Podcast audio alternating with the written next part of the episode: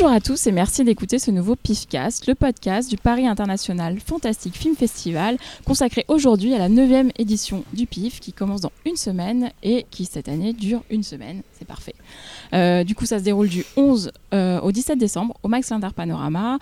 Toutes les infos sont sur le site. Vous pouvez prendre un pass pour être tranquille ou juste aller aux séances qui vous font envie. Et justement, pour vous donner envie, autour de moi, il y a Cyril Despontin. Coucou. Donc Cyril, qui est délégué général du festival et en charge de la programmation du PIF. Il tient euh, littéralement le PIF euh, sur ses épaules, hein, on peut le dire. Je suis pas très grand. hein. Xavier Collomb, Bonjour. qui est responsable aussi de la programmation euh, des longs métrages et des courts métrages internationaux euh, avec moi, hein, il faut bien le dire. C'est- The c'est- best. c'est sa croix. Il a aussi réalisé l'affiche du festival cette année, donc vous pouvez le féliciter. elle est L'année dernière magnifique. aussi d'ailleurs. L'année dernière aussi. Et notre invité surprise, c'est François Co. Salut, salut. Euh, François, qui est aussi responsable de la programmation des longs métrages, journaliste à Mad Movies et qui est aussi euh, euh, le créateur et l'animateur du podcast Discordia et du site Discordia, donc, euh, que vous écoutez tous, n'est-ce pas? Euh, donc on va juste faire un panorama, enfin juste, c'est pas rien en fait, euh, le panorama de la programmation de cette neuvième édition et on va commencer évidemment avec euh, le film d'ouverture Euh, et c'est François qui va nous en parler. Quel est ce film François? Alors c'est Color Out of Space, euh, en première française, un film de Richard Stanley. Richard Stanley, c'est euh, un réalisateur qui est devenu culte pour ses premiers films au milieu début des années 90, euh, Hardware et Dust Devil, qui après a eu une, aventure hollywoodienne malheureuse sur l'île du Docteur Moreau, dont il s'est fait virer. enfin bon, il y a toute une histoire, tout un documentaire là-dessus. Je vous laisse découvrir. Et après, il a fait des documentaires justement euh, un, peu étranges, un peu new age, ésotérique, euh, mystique. Enfin, on pense l'avoir perdu quoi. Et en fait, ça fait 5 ans, 5-6 ans qu'il développe ce projet d'adaptation de la nouvelle de Lovecraft. Et il y est arrivé. Il y est arrivé, et contre toute attente, le film marche super bien. Il y a vraiment une sale ambiance. Il y a Nicolas Cage, qui notamment dans une scène très des alpagas, je pense que c'est important de le dire. Et hum, c'est le meilleur film de Nicolas Cage depuis Mandy. Alors vous allez me dire, Mandy c'était l'an dernier, bah oui, mais en Nicolas Cage ça fait quand même 5-6 films. hein. Euh, En année Nicolas Cage, c'est ça voilà, c'est en, en année Nicolas Cage, c'est un peu les années de chien en termes de filmographie. Et, oui, non, c'était très, très très très très bonne surprise. Honnêtement, je, je, je m'attendais pas à adhérer autant, à être aussi euh, impliqué là-dedans. Il y a des trucs euh, vraiment poisseux, sales de body horror. euh, que j'avais pas trop vu. Nicolas Cage, Nicolas, Nick, est absolument merveilleux. Il y a Jolie Richardson aussi. Enfin, tout le casting et puis même le processus d'adaptation, de, de trahison de la nouvelle euh, est à chaque fois pertinent et très personnel. Voilà, c'est les gens ont été un peu abusés, je pense, par la bande-annonce qui est tombée il y, a, il y a de ça une ou deux semaines sur Internet, qui est pas très révélatrice et hum, fidèle au film, je dirais. Donc voilà, ve- venez le découvrir sur grand écran. En plus, je pense que ça va être un, Un petit bonheur. écran, je confirme euh, que le, le spectacle est au rendez-vous.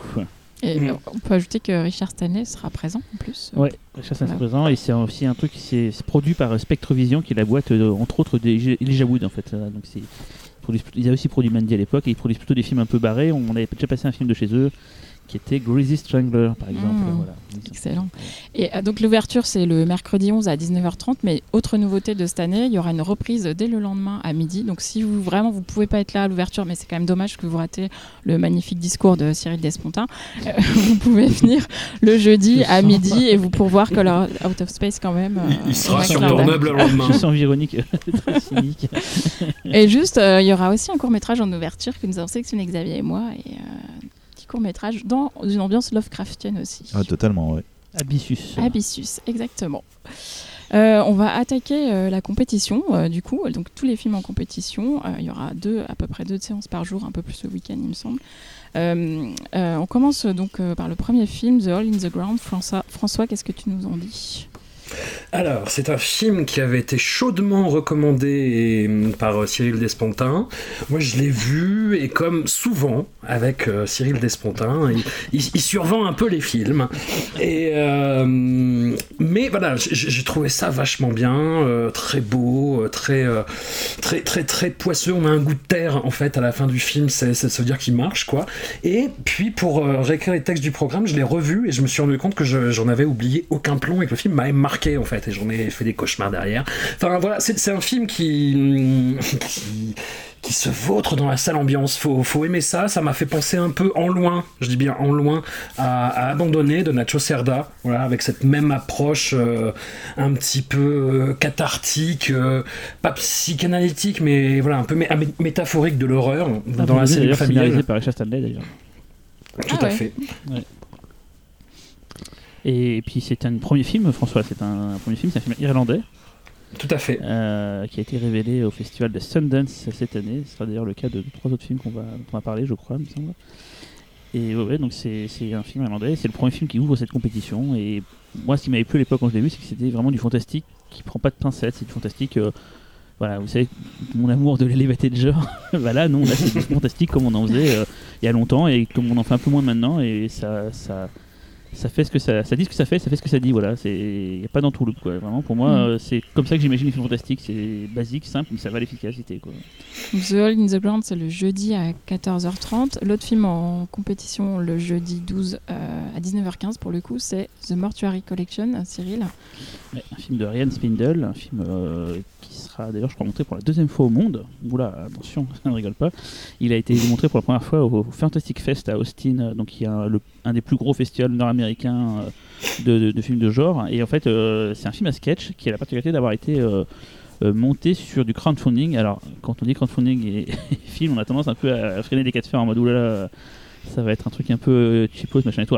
J'ai dit ça à tous les gens qui font du film en crowdfunding vont me tuer, mais non, mais ce que je veux dire, c'est pas ça que je veux dire, c'est que voilà, on s'imagine un truc forcément à peut-être moins moyen. Et maintenant, le film a une gueule ouf, il a une putain de direction artistique euh, euh, très très soignée. C'est un, un film à sketch, comme je le disais, mais, mais contrairement à d'autres, la partie le liant est aussi bien que les sketchs en fait. Euh, ça me fait penser un peu à Trick or Treat, ou à un moins bon film. euh, comment s'appelait celui-là avec. euh, ah putain, ça, c'est dans les dans les- dans les 2000 ou 90, euh, c'est sorti en salle où pareil, le lion était vachement cool, mais mieux que les sketchs.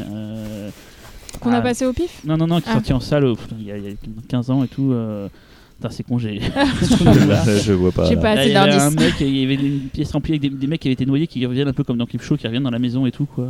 Bon, je pense que Non, les éditeurs, dit- euh, ils. Ouais. Ouais, c'est ça, je Ça connais, leur je fait un quiz, voilà. hein, dites-nous. Voilà, c'est- un peu comme Trick or Treat et ce film-là, donc j'ai oublié le nom. C'est un film dont la- le liant est aussi bon que euh, les sketchs qu'il contient. Chose rigolote, les sketchs n'ont pas tous la même durée en fait. Il y a quand même un...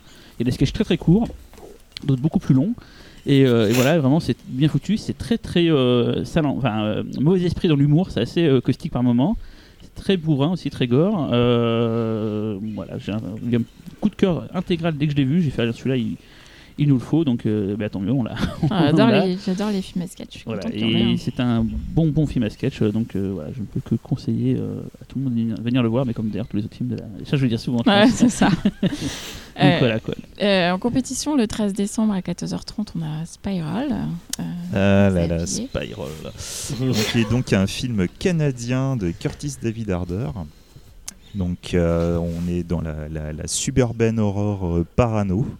Euh, quand vous allez lire en tout cas le pitch, vous allez avoir une impression de, classicisme et, euh, et très honnêtement quand j'ai découvert le film ça a été euh, la, toute première impression que j'ai eue qui, qui m'emballait pas tout de suite et en fait très rapidement je suis rentré dans quelque chose d'autre. Donc en fait, on va, suivre un couple homosexuel qui va aller, qui va aller acheter une baraque en banlieue. Et euh, c'est une banlieue qui, à à l'époque, avait quand même un peu tendance à être euh, taxée d'homophobie. Et euh, sous couvert euh, de- de- de- d'espoir euh, dans l'évolution des mentalités, ils vont tenter de refaire leur vie là-bas. Évidemment, ça ne va pas se passer exactement comme ils pensent. Et euh, ce, type de film, on l'a vu un paquet de fois. Euh, L'originalité n'est absolument pas liée au fait d'avoir un couple homosexuel, c'est lié à autre chose, je ne vous dirai pas quoi. Et euh, c'est un film qui est euh, prenant et touchant en même temps. C'est une des surprises du film. Et c'est principalement en fait un film de personnages. Les personnages sont, sont très bien décrits. On est vraiment à fond avec euh, le couple. Et surtout, un des acteurs, qui est donc Jeffrey Boyer Chapman, qui est vraiment un excellent acteur, que vous avez pu voir dans Stargate Universe ou American Horror Story Apocalypse. Euh, lui, franchement, c'est dingue à quel point on peut accrocher à son, personnage, qui, joue un, personnage qui a eu un traumatisme euh, dans sa vie lié à son homosexualité, qui a du mal à penser qu'il peut être accepté partout. Donc est-ce qu'il a tort, est-ce qu'il a raison, on ne sait pas. Mais on va suivre son périple, son chemin de croix, même littéralement. Et euh, enfin, vous allez voir, c'est une bonne grosse claque. Celui-là, je l'ai vraiment pas vu venir. Non, mais vraiment, ce- j'ai commencé le film en me disant, ouais, non, mais celui-là sans plus. Et en fait, j'ai fini le film en me disant, putain, mais il faut le prendre quoi. Et c'est en fait un truc intéressant, c'est les Vicious Brothers, on va dire ça euh, comme ça, qui ont plus ou moins produit le film. C'est qu'en fait, à la base, c'était un, un duo de réalisateurs qui n'ont pas fait des films forcément très inoubliables euh, au début, mais qui, au bout d'un moment, ont commencé à taper dans l'indé euh, avec des idées très intéressantes. Et on avait passé un film de, du producteur l'année dernière qui s'appelait euh, What Keeps You Alive. Exactement. Et là, donc, c'est son un acolyte qui cette fois-ci réalise et lui produit. Et voilà, donc c'est une sorte de, de vivier de, de talents. Ils sont canadiens et ils sont, c'est très très bon ce qu'ils font. Et juste pour information, j'ai retrouvé le nom du film, c'est Terror Tract. Ah. Ah oui. Voilà. Donc Spiral pour euh, commencer le- l'après-midi du 13 décembre et pour continuer en fin d'après-midi en compétition à 19h30 il y aura The Wave, hein, Cyril. Ah. Ah. Il y a des films comme ça, tu sais, que dès que tu le vois, il n'y a pas besoin de poser la question aux autres en disant ouais, il faut que vous le regardiez. Parce qu'en fait, pour situer un peu comment on fonctionne, on, on- on a, on, a, on a vu quasiment plus de 600 films, je crois, pour le. pour un- je, je me je me trompe, Xavier, je me trompe, François, non, à peu Je- près je euh, sais plus. Quasiment 600 J'ai films. perdu le fil au bout d'un moment, je perdu. Donc on a vu plus de 600 films. En fait, on a une sorte de tableau pour travailler. En fait, euh, on peut pas voir tous les films plusieurs fois. Et donc, en fait, euh, il y a plusieurs niveaux. En gros, un film te plaît tout de suite. Ben, euh, tu le valides et après euh, derrière faut absolument on le regarde pour vérifier qu'il n'y a pas de souci et tout quoi et on, on- on le passe à ce moment-là on le récupère pour, pour le projeter au festival des films sur lesquels tu doutes un peu dont tu attends l'avis des autres et puis des films sur lesquels tu sais que ça va pas être possible voilà donc euh, euh, pour Spiral par exemple Xavier c'était un instant crush il l'avait directement euh, validé quoi et pour The Wave ça a été le cas pour moi je l'ai vu j'ai fait mais celui-là il y a il n'y a pas de doute, ça va être un carton en salle, ça va vraiment plaire. Euh, en gros, l'histoire d'un gars euh, bon, qui vit de sa petite vie euh, d'avocat d'affaires, il n'est pas, pas spé- pas spécialement heureux, et un soir, il décide d'aller de, de se lâcher un petit peu. Il va dans une soirée, quoi, et il va choper, alors je vous fais très schématiquement, une sorte de drogue qui va un peu altérer sa perception du temps et euh, de l'espace, mais réellement, ça, des fois, il va carrément se téléporter dans des, dans des endroits différents, il va, euh, euh, euh, le temps va accélérer, enfin, il y a, y y a plein de, passages comme ça et tout, c'est assez généreux visuellement. Le mec vient de la pub, Gilles Gablin, Glabin, qui a fait le film. Et euh, c'est hyper chiadé visuellement, c'est hyper fun. C'est là, c'est marrant parce que plein de gens, quand ils ont vu l'annonce de la programmation, ont fait Ah ouais, je reconnais pas grand chose. Mais c'est ça l'intérêt d'un festival, c'est aussi de, bah, de ne pas forcément connaître les talents de demain en fait. Et je pense que quand The Way, vous allez le voir, vous allez faire putain, ah ouais, mortel et tout, et ça va vraiment buzzer. Le film est, est vraiment hyper fun, hyper accessible. Et voilà, donc c'est une première européenne, on est très content. Il avait été montré euh, celui-là aussi, bah, pareil, à, Austin, à Fantastic Fest. D'ailleurs, pour euh, euh, Spiral, Xavier, ça avait été montré uniquement à Fright Fest à Londres. Il a fait beaucoup parler de lui à ce moment-là. Bizarrement, il n'a pas été trop trop sélectionné, mais je pense que ça va, ça va pas mal changer après la, après la, c'est sûr, c'est sûr. avec le temps là, parce que c'est un film très fort. Donc euh, Way, voilà, c'est un pur plaisir, c'est de la SF. euh, euh, Il y a des, des visions dans le film et des trucs que j'avais pas vu ça au cinéma depuis des années, des trucs assez starbés dans la façon dont ils ont travaillé l'image. Donc voilà, je, je vous conseille, bah, comme tous les autres films, Putain, je fais que de répéter. Ouais, mais c'est pas grave. je suis très, voilà, je suis très content. Si t'es content de toi, voilà. je suis content. Euh, on passe à- au film en compétition le samedi avec François. Donc à 14h30, il y aura The Nest. Oui, en, pre- en première française, du coup, un film italien réalisé par euh, Roberto De Feo. C'est son premier long métrage euh, tout seul. Il avait co-réalisé un autre film, euh, et là, c'est son premier long. C'est un film qui porte. Euh, 50 ans, je dirais, de cinéma fantastique, gothique, d'horreur sur les épaules et qui arrive à en faire quelque chose de d'assez galvanisant en fait. Pareil avec une sale ambiance. On est très dans les salles ambiance hein, cette année quand même. Et euh, voilà, c'est c'est l'histoire d'un d'un- d'un petit garçon paraplégique qui vit reclus dans une grande maisonnée avec sa mère qui est euh, limite, elle, la elle le joue façon expressionnisme allemand quoi. Il y a quelque chose de très très très inquiétant dans cette ambiance, dans les rituels, avec les domestiques qui font des trucs assez étranges. Il y a des lumières euh, assez envoûtantes. Je pense que sur, sur grand écran ça va claquer. Malheureusement, c'est un film que j'ai eu sur mon ordinateur. Ah. Mais ah, et voilà, on met La frustration du programmateur. voilà. Le film est sorti en Italie euh, cette année en fait. Euh, il a plutôt bien marché en Italie quand il est sorti quoi. Et c'est oui, c'est- et c'est un film un, un peu à twist, un peu à révélation, mais en même temps, surtout sur l'ambiance, sur l'atmosphère. Et sur, sur le moment, je me suis dit, bon, bah, c'est correct, c'est un, agrégat de plusieurs choses, mais le film me reste. En fait, il y a notamment une, relation très particulière entre un petit garçon et euh, une nouvelle domestique euh, qui se crée, que j'ai trouvé euh, assez touchante, euh, assez tendre, assez pudique. Et hum, comme je le dis dans le texte de présentation, c'est voilà, il, devrait y avoir en fait un audit sur la chanson Where Is My Mind des Pixies. Elle a été utilisée à la fin de Fight Club, elle a été utilisée beaucoup beaucoup de fois au piano dans la série The Maintenant, il faudra arrêter. Le film a fait la dernière utilisation de Where Is My Mind des Pixies, je pense. La, la dernière qui tient la route, vraiment. D'ailleurs, c'est François, oui, qu'on n'a pas dit, c'est François qui fait les textes euh, C'est ça. que vous pouvez lire sur le site web et dans le futur catalogue euh, que vous aurez dans les mains. voilà, Et Roberto De Feo, le réalisateur, sera présent à la projection. Et ça fait du bien de voir du film italien parce que on- Xavier et même François, ça, on vu qu'on voit beaucoup de films, on n'en voit pas tant que ça. Et quand on Mm. en voit, Ah, c'est ça, Ouais. ça t'accroche. Hein. on ne parlera pas des films qu'on n'a pas pris, mais juste pour exemple, on a vu le dernier Poupi Avati. Ouais. Euh, c'est- c'est- Un acteur qu'on aime beaucoup, mais là, c'était pas possible. Quoi, donc, Ah. euh, il voilà, y a une relève et cette relève, c'est peut-être Roberto De Feo. Quoi. Et à 19h30 le samedi, il y a Extraordinary. Ah. Alors, Cyril, Je me suis gardé les, les films que j'ai. C'est pas compliqué. euh, on a des systèmes de notation sur notre tableau euh, de 1 à 6. Euh, Celui-là, j'ai mis 7 sur 6. waouh J'ai fondu un boulon devant. C'est tout ce que j'aime, je crois, dans le cinéma. C'est-à-dire que ça ressemble beaucoup au, pitch de, de Fantôme contre Fantôme euh, de Peter Jackson, mais euh, ça va au-delà en fait. C'est euh, donc l'histoire d'une monitrice d'auto-école qui a la capacité de, de pouvoir parler enfin, de, aux, aux fantômes, aux esprits.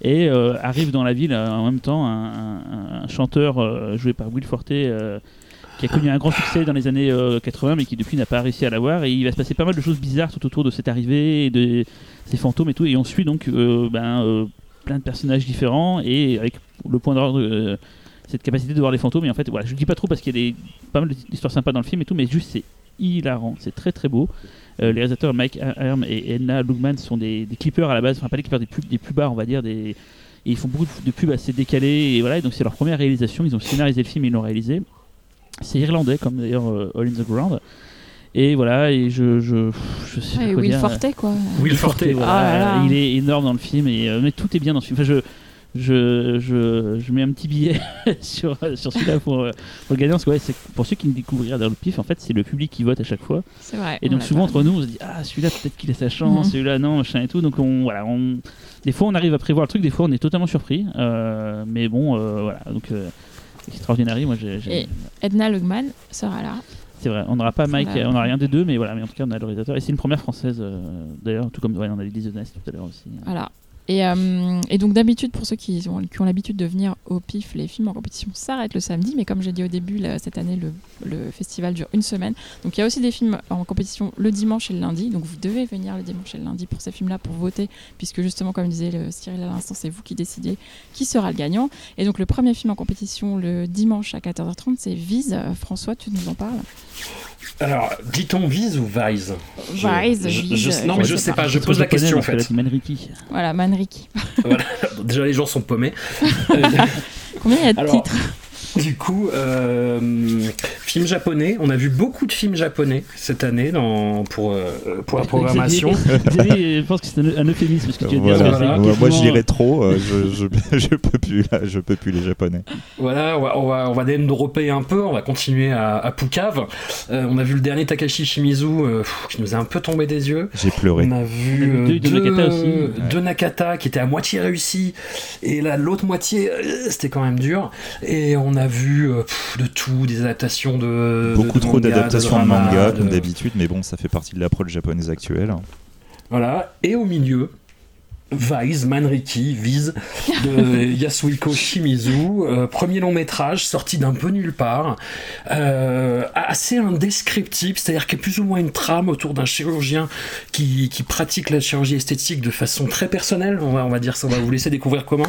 Et, hum, mais en même temps, voilà, c'est juste un des aspects du film qui est assez euh, perturbant à suivre de façon narrative, qui m'a fait penser euh, beaucoup bah, au premier Sogo Ishii ou euh, Shinya Tsukamoto. C'est un peu tarte à la crème de dire ça, mais il y a un sentiment d'oppression, de, de jeu sur le corps, sur le body horror, justement, qui m'a fait beaucoup, beaucoup penser à Tokyo Fist, notamment. Euh, Enfin, après, voilà, je vous donne des, points de comparaison, sachant que le film, c'est complètement autre chose, c'est quelque chose de très, très, très étonnant. Voilà, enfin, même si vous n'adhérez pas au délire, vous pouvez pas nier que le réalisateur a tenté quelque chose. quoi. Quelque chose de nouveau, qui Quand on l'a vu, on s'est dit tiens, enfin moi quand je l'ai vu, je me suis dit tiens, il y a quelque chose. Il y a un, peu comme Ouais. quand on découvrait Takeshi Miike à l'époque ou son notion, il y avait un. On se dit tiens, il y, a, il y a quelque chose et ce réalisateur-là, je me dis ça va donner quelque chose pour le futur. Euh, il sera pas là d'ailleurs. Euh, on aura euh, l'acteur principal, euh, merde, euh, Tu veux son nom Taku- Ouais. Takumi Saito, qui est aussi producteur du film. Il y aura Nagano aussi qui joue dans le film et qui est aussi producteur et qui est scénariste. Et chose rigolote, euh, on peut le dire parce que voilà, il y aura. parce qu'apparemment, je vais expliquer pourquoi après, mais il y aura une équipe de télé japonaise qui va venir et qui va couvrir euh, la projection du film, euh, la première parisienne, la première française du film.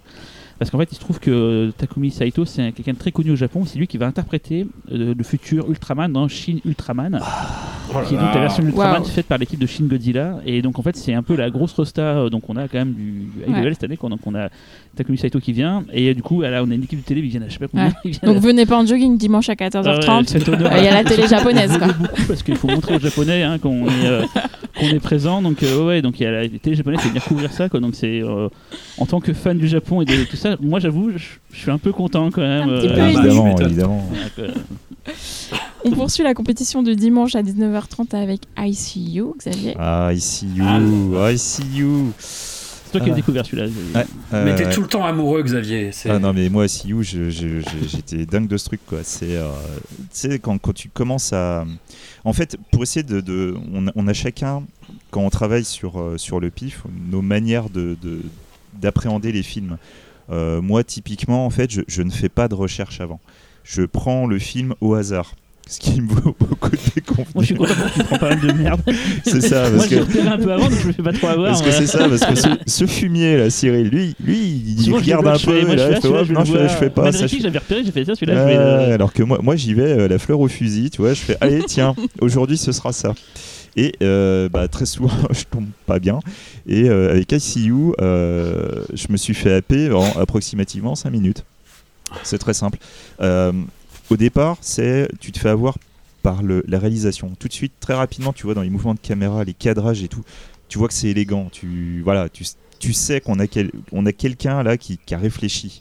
Vraiment, c'est quelque chose de beau. Et d'un seul coup, au fur et à mesure de l'histoire, tu te rends compte que, eh, en fait, le scénar, il est bien aussi.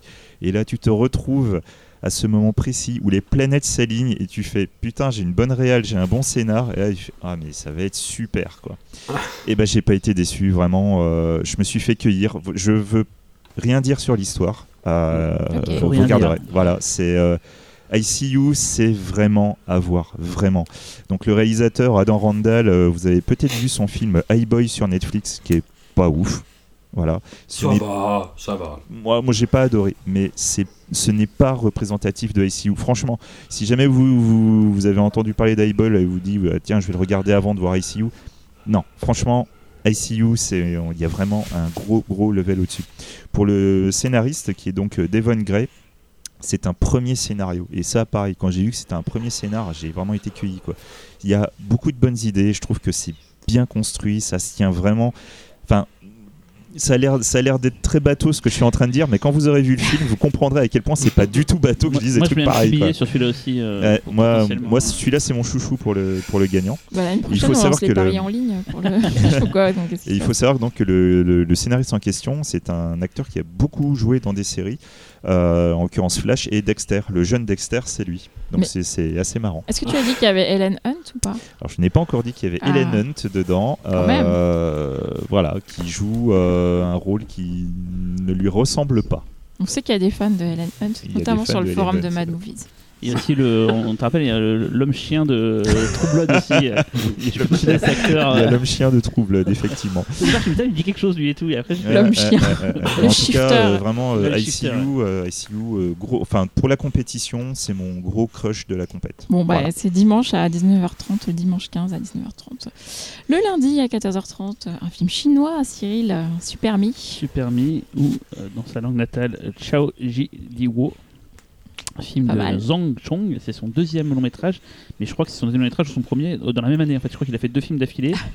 Et c'est un peu euh, un mec à suivre parce que c'est euh, l'histoire d'un sorte de ce, ce clochard euh, Sang Yu qui est qui essaie de scénariste mais qui n'y arrive pas quoi. Et un jour, il va se rendre compte qu'il peut dans ses rêves, enfin dans ses rêves, il se retrouve dans une sorte de monde bizarre, attaqué par un démon qui a des armes des armes blanches mais euh, façon genre plein de bijoux machin et tout et en fait s'il arrive à choper l'arme et qu'il se réveille il la ramène avec lui dans le monde réel et en fait il arrive à ce cas-là à la revendre donc il va devenir super riche donc c'est un rise and fall euh, comme on en a vu plein sauf qu'il y a des visions et complètement dingues niveau effets spéciaux c'est enfin Regardez la bande-annonce, vous aurez un petit aperçu. Et encore, la bande-annonce ne montre pas grand-chose par rapport à ce qu'est réellement le film.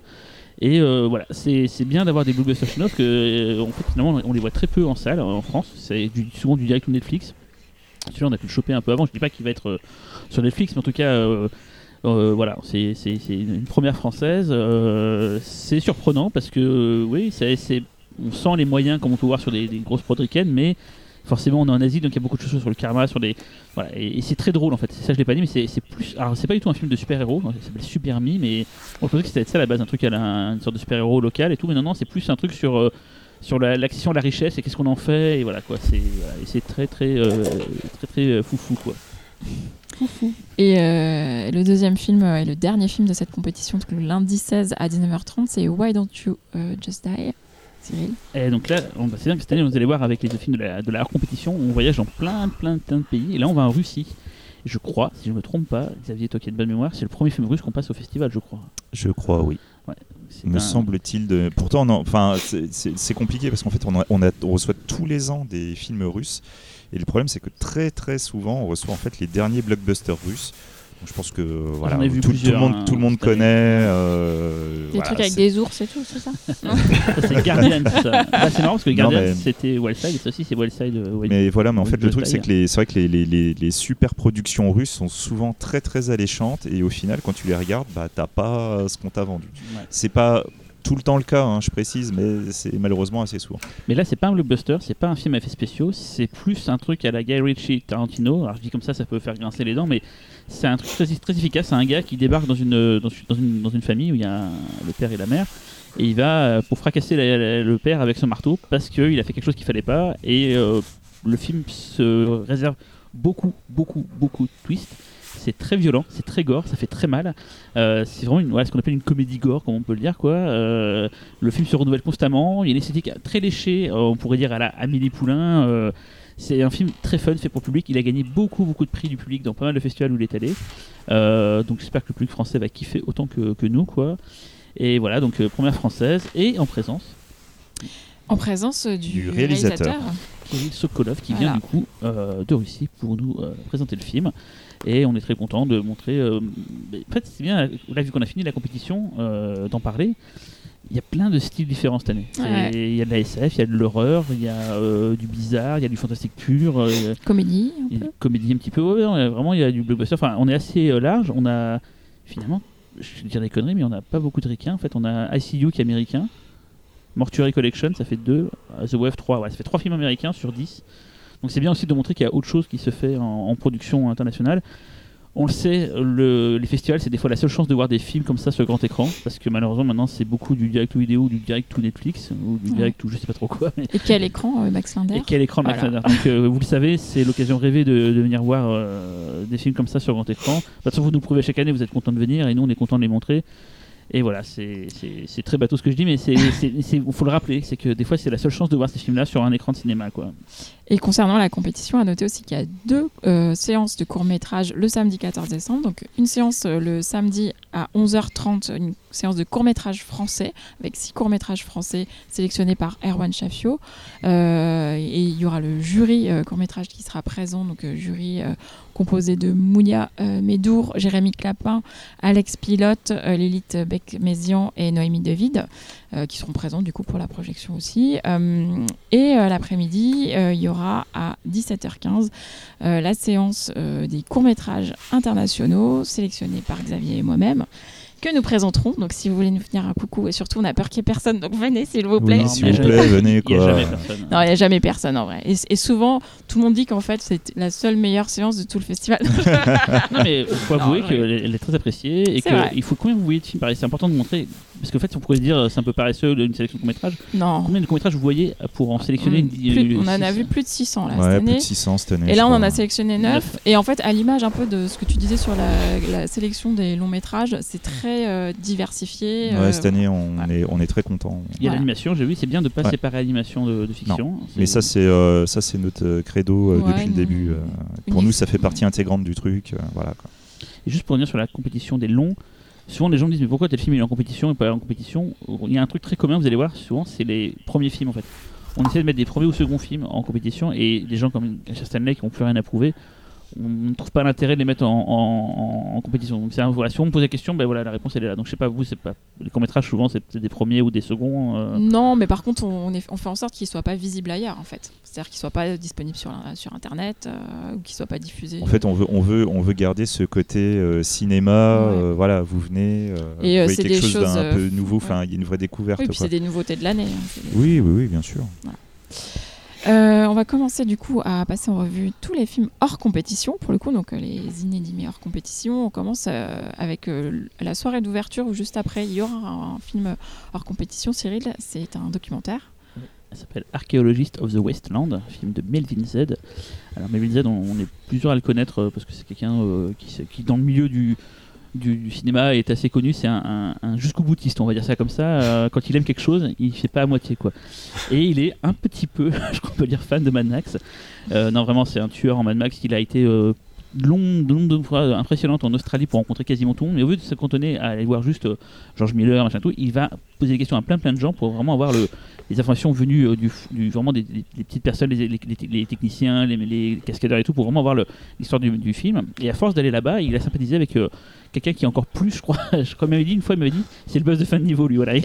il a un boss de fin de niveau, donc qui est le, le patron d'un d'un musée là-bas, donc il s'appelle euh, Adrian Bennett, et donc c'est le patron du musée euh, Mad Max 2.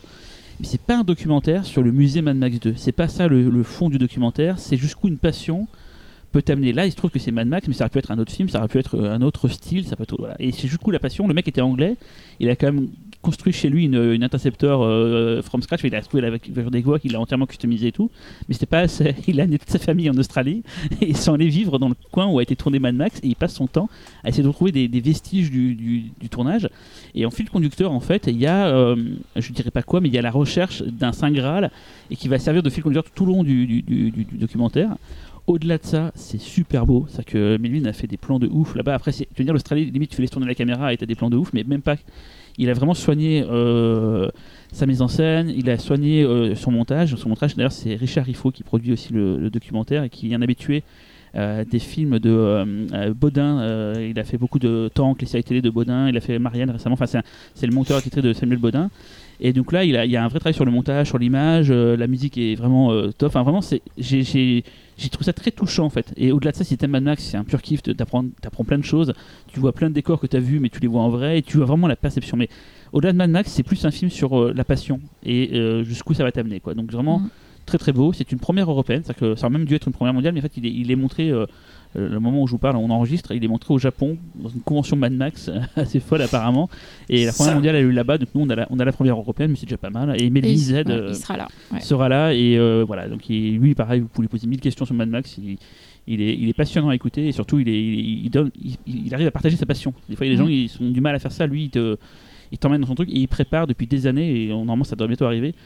Une sorte d'ouvrage ultime de référence sur les trois premiers Mad Max chez Rouge Profond. Donc euh, voilà, c'est un truc qu'on attend tous. hein. Je crois que se bien d'ailleurs François dans ton texte. euh, Oui, c'est ça. Je- je- J'en parlais à, euh, aux camarades de l'émission Cinéma est mort et qui me disaient que euh, il y avait beaucoup, beaucoup, beaucoup, beaucoup, beaucoup, beaucoup, beaucoup de matière. Et voilà, faut il faut qu'il s'accorde sur le, le- le volume que va prendre Oui. cette anthologie en fait. Voilà. son problème c'est de couper en fait. c'est pas tant de produire. Ouais, mais en même temps, euh, ça en vaut la peine. ça en vaut la Ouais.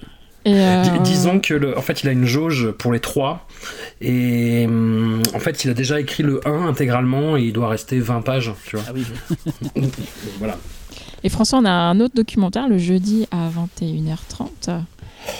Oui, Leap of Faith, William Friedkin on The Exorcist, première française là aussi.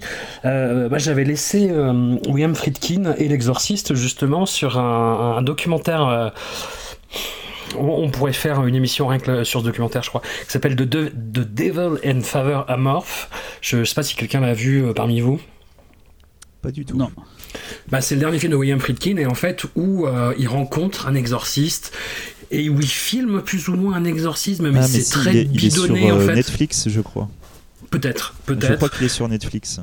Et c'est un film qui est un peu douteux en fait, en termes de confection, en termes de, production. C'est-à-dire on ne sait pas pourquoi ce film existe.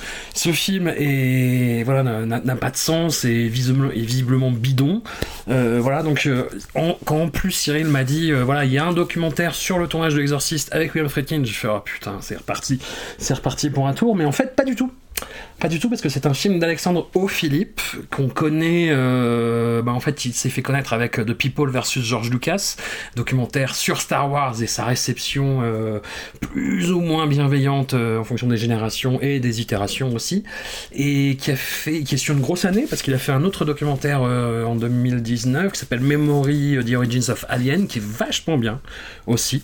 Et donc, ce film-là, qui raconte, qui en fait une espèce de monologue, ni plus ni moins, de Wi- William Friedkin. Il y a juste une fois où on entend une question de, de intervieweur, et vous comprendrez pourquoi en voyant le film. Et c'est euh, William Friedkin qui raconte limite trop bien le tournage de l'exorciste, c'est-à-dire qu'il se souvient de la moindre anecdote, puis quand il veut, en fait, William Friedkin, c'est un conteur absolument incroyable, donc on est porté par euh, ce flot d'anecdotes hallucinants qui croisent mysticisme, spiritualité, coïncidence, hasard, ah, on ne sait pas, le tout avec le regard un petit peu euh, sardonique toujours avec le petit sourire en coin de, de- de William Friedkin, et c'est c'est passionnant en fait. Qu'on aime le film ou pas, ça nous le fait redécouvrir Ouais, sous un pas nouveau. C'est comme Ah, écouter Nicolas Boukrieff, c'est genre euh, des gens qui ont envie d'écouter pendant des heures. euh, Ah, C'est ça, tu mets juste une pièce et tu fais allez-y. et, et juste pour information, Ouais. Alexandre O'Philippe avait présenté le film comme ça à CJS. En gros, il a voulu faire un peu l'équivalent de Hitchcock Truffaut. Et il est allé sur une semaine interviewer Friedkin. Ils ont fait ça que ça pendant une semaine. Donc chaque jour, ils, ils abordaient un truc. Et là, ce qu'on voit, c'est le montage condensé de ces euh, six jours entiers de. euh, d'interview donc vraiment il n'y a pas euh, il y a pas de gras quoi c'est c'est du, du bonheur ce documentaire c'est pas compliqué à, C'est- ouais. à CJ cette année, on est tous sortis ravis de la projection. Je me suis dit, putain, c'est mortel. Et je crois, que j'ai vu de mieux à CJ cette année, quoi. Ouais. Hmm. C'est- c'est- c'est- il faut imaginer le meilleur commentaire audio, le commentaire audio de tous les commentaires audio, avec une foule d'anecdotes. Et Parce des qu'en images. est quelqu'un de- d'extrêmement érudit, donc qui fait des liens entre photo, peinture, musique. C'est une leçon de cinéma. euh, Enfin voilà. En c'est- fait, dans c'est une blague, Véronique a dit truc juste, c'est qu'en fait, il y a aussi des images, parce qu'il a eu accès à, à toutes les archives de Fredkin. Oui. Fredkin dit, vas-y, euh, serre-toi. Donc, on a des trucs qu'on n'a jamais vus et tout. C'est, c'est assez, assez ouf. Et d'ailleurs, Alexandre, au Philippe, Sera là. sera là. Eh ben voilà. Si personne ne Merveilleux. voit quand tu me pointes du doigt, Cyril. Donc, il sera là et il nous racontera du coup dans le- l'envers du décor de ce, de ce tournage euh, un peu foufou, quoi. En parlant de foufou, euh, Xavier, Ah, le film suivant, ah là là. c'est le samedi à 14 à 22h. Alors, Ah. très honnêtement, très Ah là là. honnêtement, vous Ah tous là. là qui nous écoutez, là, Ah oui. là vous, allez, vous avez lu tous les résumés et tout machin. Et bah, de toute la prog, il y a un film où vous vous êtes dit, ouais, celui-là, je suis pas sûr, celui-là, il me dit pas. euh, un bœuf fou, machin, film indien, blablabla, ça a pas l'air terrible et tout, machin. Et bah, ce serait un tort de pas voir ce putain de film. C'est un putain de Ça s'appelle film. comment? Jalikatou La chanson, on va faire une chanson. non, mais vous vous, vous vous rendez pas compte de la claque. C'est très simple en fait.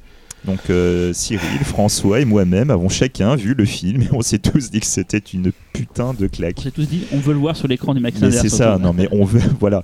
Globalement, ce film-là, peut-être que ça vous plaira pas, peut-être que si, on sait pas. Mais quoi qu'il arrive, dites-vous un truc, ce film-là, on l'a programmé juste pour nous faire plaisir à nous tous les trois. Parce que dites-vous qu'on a déjà vu le film, on n'a qu'une Ah oui, on- envie, on c'est voir ça sur un écran géant. C'est un film dingue, c'est un film dingue. Alors attention, c'est aussi un film assez particulier. Donc c'est réalisé Mm. par euh, Lilo José Pellicerie. C'est un réalisateur euh, du cinéma Bollywood, donc tourné en langue euh, malayala. Malayalam, je vais y Ah, je savais pas qu'il y avait une différence entre. euh, En fait, il y a plusieurs- Bollywood. Si, si, il y, a- Oh, il y a- bah. il y a plusieurs différenciations en fait euh, pour le cinéma indien. Hollywood aussi. Voilà, par exemple. Pour Et- le tamoul, c'est ça? Ah. Ah, tu vois. Oh. Oh, j'ai compris. Et en fait, euh, Lijo José Pellicerie, c'est un réalisateur extrêmement particulier parce que c'est en fait le- la fusion parfaite entre le cinéaste expérimental, hein, on parle d'un- véritable auteur qui a une patte extrêmement particulière. Par exemple, il, il a une manière bien à lui de, de- de narrer ses films, mais en même temps croisé avec hein, une sorte de ah, ok, peut-être que le mot est un peu fort, de Cécile B2000 indien, pour ce côté grandiloquent, euh, bigger than life et tout. C'est la croisée de ça, ça donne quelque chose de vraiment étrange. C'est une expérience. Jellicatou, c'est pas un film, c'est une expérience, c'est une putain d'expérience. Pour C'est vous dire, l'ambiance d'un film d'horreur en fait. c'est Euh, l'ambiance d'un film d'horreur pour un film qui n'est pas un film d'horreur, mais qui, qui qui est autre. Pour, euh, pour vous donner une idée, ce, ce mec s'est fait connaître, euh, en tout cas dans, dans le cinéma indien, parce que pour le film Angamali Diar- Diaries, il a réussi un exploit qui est quand même de réunir 90 acteurs qui n'étaient, euh, qui, qui étaient, je crois, pas professionnels du tout. Et à un moment dans son film, il a fait un plan séquence de 11 minutes avec ces 90 acteurs qui est, qui est resté dans les mémoires. Donc pour vous dire que le mec, il maîtrise. C'est un montage de fou, c'est des cadrages de fou, la lumière, La elle est dingue, la musique, c'est... Les sept c'est- premières minutes, ça, Ouais. c'est Si le moment de cinéma le les 7 plus minutes incroyable. après le film pour, euh, Mais je, je vous jure, je vous jure, vous avez l'impression que j'en fais des Mm. caisses, mais ce truc-là, c'est dingue. On- je crois qu'on a tous fini, on se met des petits commentaires dans les cases, on a tous fini par on veut voir ça sur grand écran. Point barre, Mm. c'est tout. Venez le voir sur grand écran, c'est dingue. Et euh, je sais pas si on aura le temps de voir les 16 minutes, puisqu'à minuit, donc juste après, il y a un autre film. Euh, tu voulais dire autre chose Bah, je crois que François a, a vu les autres Oh, films du bah réalisateur. Ça, c'est ma soirée, en fait, hein, le samedi. Non, mais genre, j'ai Ah, mais je- tout, t'as vu les autres films du mec pour. euh, Ah oui, oui, oui. C'est euh, c'est très, très, très étonnant. Bah, Il y a la scène dans Gamma Diary dont tu parlais, mais il y a aussi en fait un autre film qu'il a fait avant, en 2013, qui s'appelle Amen, où il développe un petit peu ce, ce style justement de suivre la vie d'un village de façon très, très hachée, syncopée, saccadée, musicale finalement. Dans Amen, il y a des séquences euh, chorégraphiques, comme dans les films indiens. Toutes les séquences sont en plan séquence. C'est un truc hallucinant où t'es vraiment emporté. T'as ce plan dont tu parlais, Xavier, dans en Gamma Diaries. Et il y a Ouais. surtout, en fait, en 2018, le mec a enchaîné les films déments, en fait, puisque le- les deux films dont on vous a parlé, c'est quand même quelque chose. Et il y a euh, un film qui date de 2018, Imayo, ça s'appelle.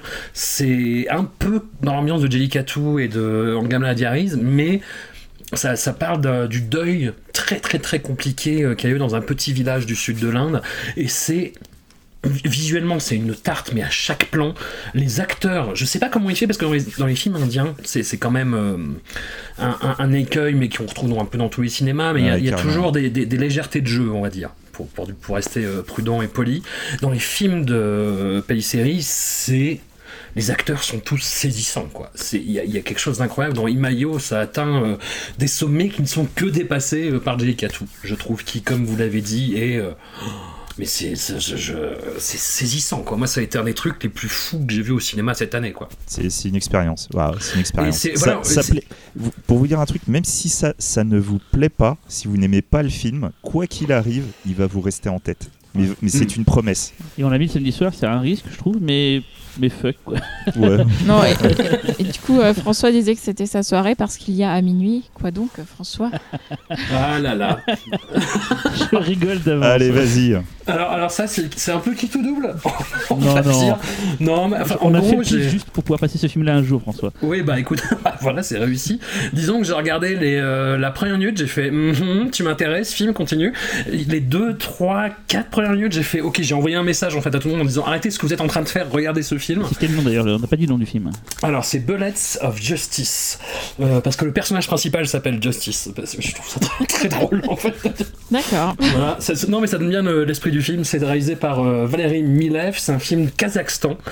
Euh, je, je- je commence à en avoir un peu marre, je sais pas vous, mais vous j'imagine aussi de tous les films un peu méta second degré, coup de coude, euh, Iron Sky, Kung Fury, les trucs comme ça. Oh oui. Là, on est un peu là-dedans. C'est-à-dire qu'au début, il y a euh, Danny Trejo notamment qui fait une apparition, ce qui est très très très bizarre dans un film kazakh. C'est pas Mais, toujours euh, bon signe, Danny Trejo. Justement, c'est ça euh. qu'on l'a pas trop mis dans ouais. les promos parce que c'est pas représentatif du film. Ouais. Et je crois que les gens pensent ah c'est encore un DTV pourri avec Danny Trejo. Ouais. Oui, Donc, voilà. On l'a- pas trop mis en avant dans le. Mais, mais il se fait des. Bon, il est en gros sur la dégommer, de toute fiche, façon mais- au bout de 10 minutes. Voilà, donc ça c'est réglé. Et le film, c'est c'est d'une connerie, mais abyssale. En même temps, avec un côté un peu second degré, mais en même temps qui y va à fond. Euh, c'est c'est l'enfant bâtard monstrueux euh, kazakh de Team America, en fait, mais avec plutôt un humour à la South Park, c'est-à-dire que c'est une guerre des hommes contre les hommes cochons. Euh, Il y a des hommes cochons qui ont un, cul à la place de la bouche et qui sont appelés les frères Assaul. Voilà, c'est pour vous donner une idée un peu de, l'ambiance, hein, soyez pas surpris, mais je, je- ouais, ça fait longtemps que j'ai pas vu un film qui allait aussi loin dans la connerie cosmique et qui arrivait à le tenir d'un bout à l'autre. En fait, après Parce que Master l'année dernière, il fallait trouver, un il film. fallait trouver encore plus euh, débilos. Mais c'est très drôle, hein. c'est pas du débilos comme tu disais, euh, euh, genre juste nul. On en a vu des films comme ça qui se veulent drôles et putain. oh. On se dit souvent encore un truc qui se veut drôle et qui ne l'est pas. C'est ça, euh, ouais. Des sous Shaun of the Dead, on en a vu des milliards, quoi, des mecs qui veulent faire du Ouais, Edgar Wright. là, faut euh, arrêter. Ouais, faut arrêter. Et là, ça ressemble qu'à lui-même. Et comme tu dis, ça pourrait être un film de Trey Parker à Matt Stone de South Park. Ça pourrait être un, ça pourrait être un film qu'ils ont fait eux parce que c'est le même niveau de- d'exigence dans l'humour et dans le débilos, quoi. C'est un peu trauma aussi. C'est bon trauma, mais- attention. hein. Mais après, on peut, on peut entendre tous les arguments. C'est-à-dire, oui, effectivement, l'image n'est pas très belle, mais en même temps, c'est volontaire. Le scénario est con, mais en même temps, c'est la démarche. Les acteurs jouent mal, mais bah oui, forcément, ils jouent mal. T'as vu ce qu'ils jouent en même temps. Mais, mais c'est. euh, je, je sais pas, moi, ça a été un bonheur. Je- compliqué. Si en- dès la scène d'intro vous percutez pas ce qu'on a percuté, euh, vous peut-être limite sortez de la salle parce que. Ouais. Mais normalement, scène d'intro, vous allez dire OK, OK. C'est pas pour vous. Non, quoi, mais en deux si- secondes, ouais. François, tu en- j'ai regardé la scène j'ai fait c'est bon. Pas besoin d'aller plus loin, je prends le film. Et, et quand je l'ai vu, j'ai fait, de toute façon, ça, ça confirmait ce que je pensais, mais euh, voilà, c'est du les mecs sont très très très bons. hein. Je pense que euh, ils vont donner des belles choses après. Là, c'est un film qui était pareil crowdfundé. Ils ont tourné un premier truc, après ils ont rajouté des bouts. Enfin, c'est un film qui a été fait euh, sur euh, une longue période, mais il y a des films comme ça qu'on adore, comme Bad Taste, qui ont été faits sur des longues périodes aussi. Et voilà, donc Et c'est c'est- une première française en plus. première française. ouais. Et c'est la séance de minuit du samedi. Mais il faudra quand même se lever le dimanche, puisque le bestiaire euh, du pif continue avec The Pool, Xavier. Ah, The Pool. Ah là là, de Ping Lumpraloeng. Euh, et scénario euh, du même monsieur. Euh, The Pool, euh, comment je pourrais vous décrire The Pool? C'est la loi de Murphy poussée à l'extrême, de l'extrême, de l'extrême. C'est voilà, c'est un film euh, assez étonnant parce qu'en fait sur un, en fait on, on- on part tout de suite sur un film qui est très typé euh, entre, c'est une sorte de croisement entre un, un high concept et euh, attaque animale. Euh, C'est c'est un film thaïlandais, t'as pas précisé. oui, c'est un film thaïlandais qui a euh, tout, euh, tout- tous les atours du petit film de malin, sauf que euh, le vrai coup de génie, c'est qu'en fait, on n'est pas sur une idée où en fait on va rester purement sur ce high concept. C'est on va vraiment aller au bout du bout du bout du bout de la chose, à un point tel que même à un moment la, la- crédibilité est même sérieusement mise à l'épreuve. Et étonnamment c'est ce qui va donner toute la force à ce film. Il y a un moment on se dit mais jusqu'où le truc va aller? C'est absolument fou quoi. C'est, tu te dis mais ok ok non jeter plus. Ah si t'en jettes encore si si. Non mais là c'est bon je fais ah encore encore encore. Et tu passes tout le film comme ça à dire ah ouais ok ok si tu veux. Et il y a quelques scènes ça va hurler dans la salle. Ah. C'est un film fait pour être vu en, Voilà. à plusieurs. C'est et- euh, c'est un film, c'est un vrai pur film. C'est le ride de festival. Moi, en fait, moi, je l'ai décrit comme ça aux autres. C'est un pur ride de festival. C'est un truc Qui sont les autres, Xavier les autres On veut savoir. et y compris François. et, et, euh, et, euh, Tu vois les overs dans Lost Bah voilà. et du coup, euh, ce- c'est un film en fait qui va euh, qui va vivre avec le public dans la salle. Donc, à partir du moment où le public va être à bloc. Ça va être génial, Ouais. quoi. Ça va être... Franchement, vu- pour moi, si ça tout le monde a vu Bullet of Justice le- la veille au Ouais, soir et défoncé le dimanche matin à 11h, et bien voir The Pool, ça peut être très très drôle. hein, Non, mais ça, franchement, ça peut être une des meilleures séances euh, Ouais. vraiment physiques de- du festival. Et sa place n'est pas un hasard. euh, le dimanche matin à 11h, ça fait depuis 3 ans qu'on essaie d'instaurer. Alors au début, c'était pas fait exprès, mais au bout d'un moment, on s'est dit quand même c'est plutôt pas mal d'essayer de mettre des films un peu feel good, un peu sympa, un peu un peu plus légers, mais qui font plaisir. Le dimanche matin, ça a été Survival Family il y a deux ans, et Ouais, qui- génial. que beaucoup de gens se souviennent. Ça a été The Man Within No Pain, que beaucoup de gens ont Ah, apprécié aussi l'année dernière. aussi. Voilà. Donc l'idée, c'est de se dire voilà, le dimanche matin.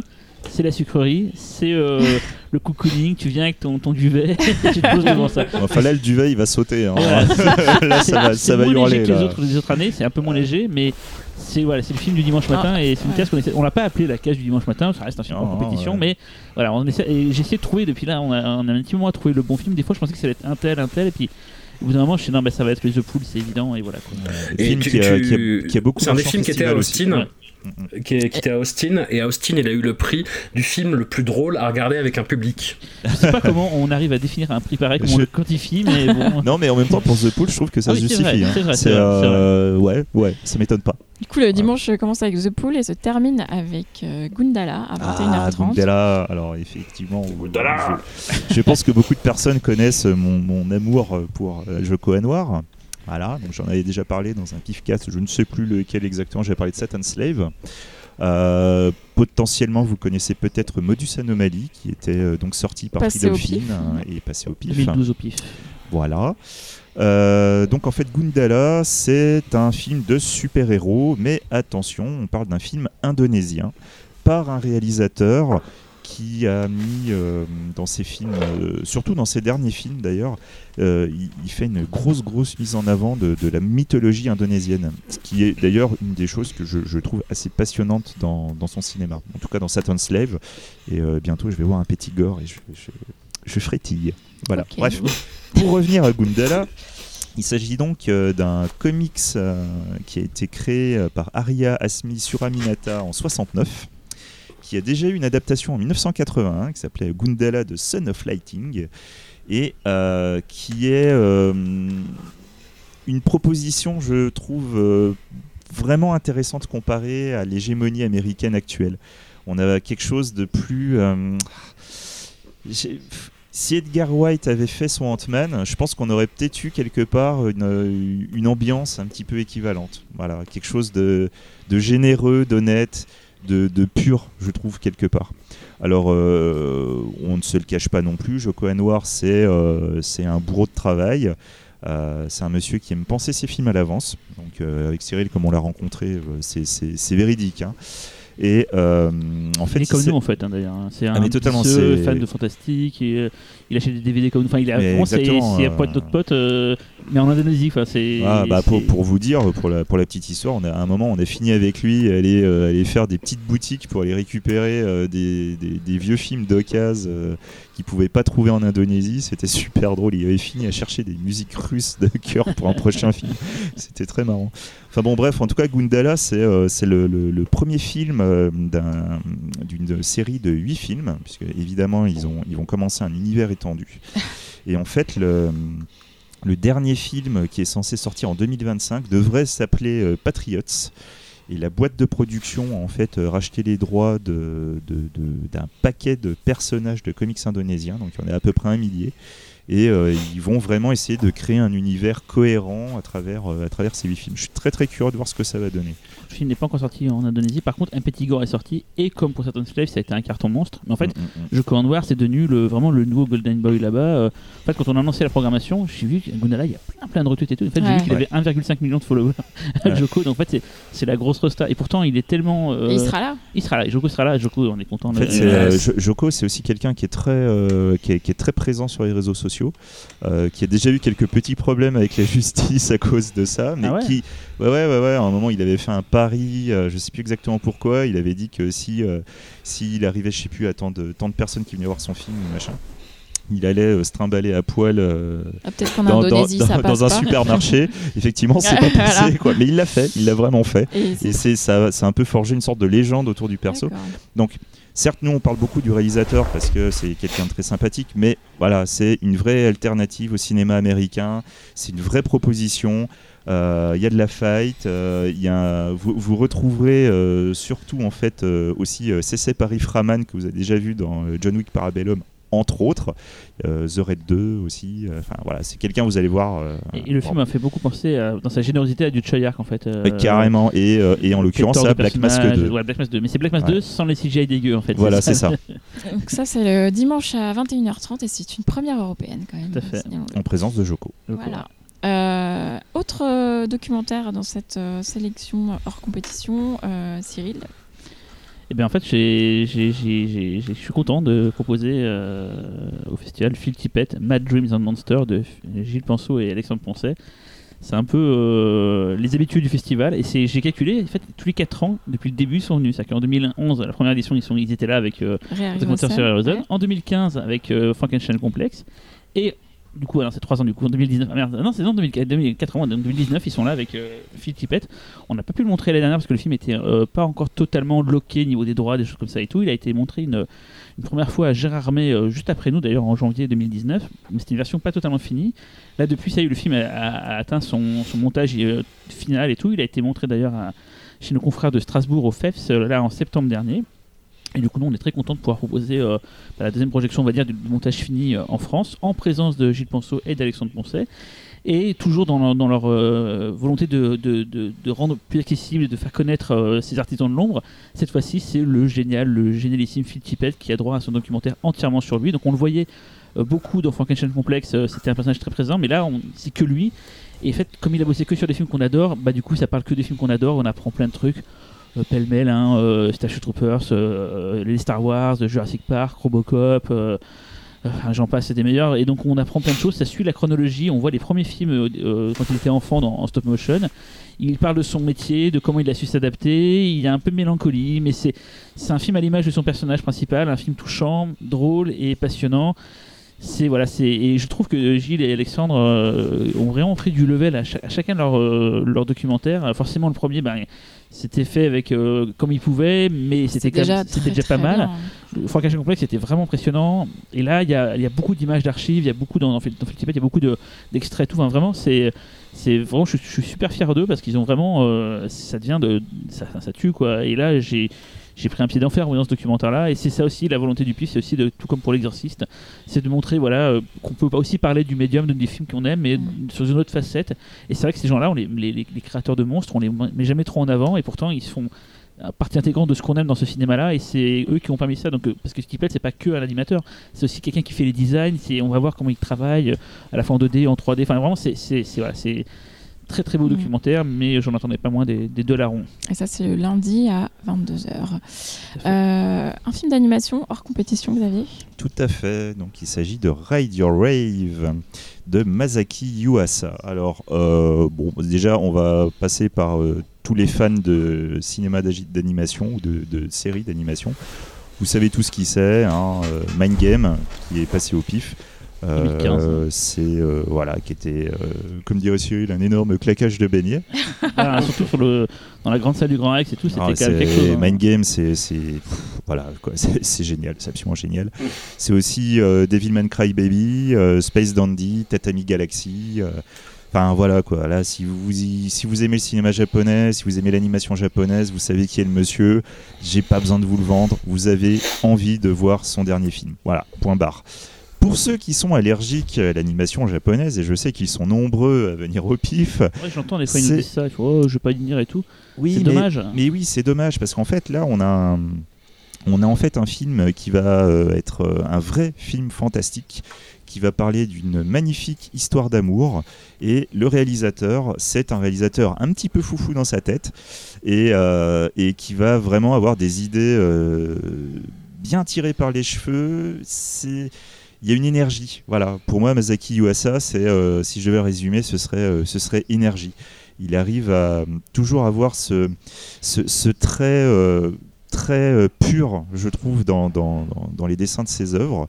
Il, y y a- un côté très épuré et qui, grâce à ce côté épuré, va, va arriver, à, je trouve, à vraiment bien retransmettre cette, cette énergie, cette folie.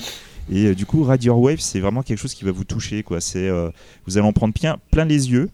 Vous n'allez pas vous ennuyer. Je sais que beaucoup de personnes qui n'aiment pas le cinéma, l'animation japonaise, ont tendance à se dire que c'est un peu chiant, c'est un peu ci, c'est un peu chichiteux, euh, machin.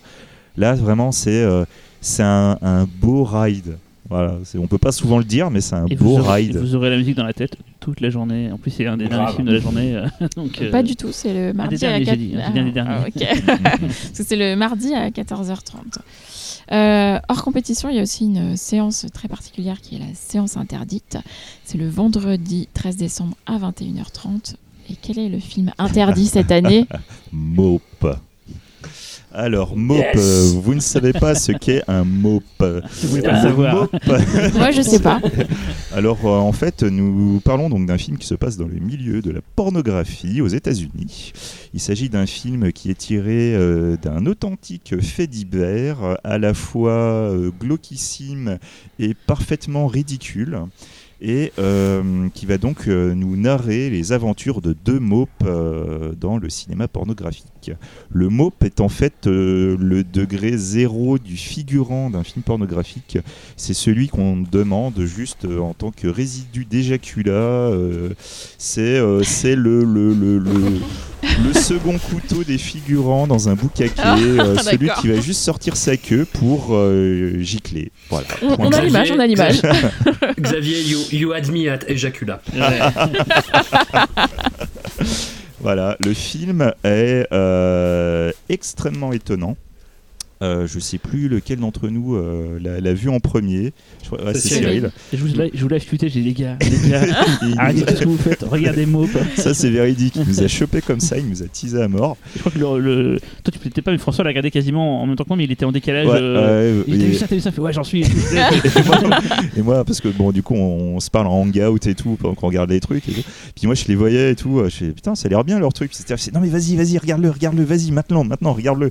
C'est super Et- sympa. Mais voilà, tu commences le truc et tu fais, putain, c'est cool et tout, c'est marrant, c'est fun et tout. Franchement, la première scène du film, moi, je n'ai qu'un rêve, c'est voir l'ensemble du public scander, scander ce chant énergique que les mopes vont sortir pour se donner du courage. Voilà, ça c'est mon petit, mon petit kiff.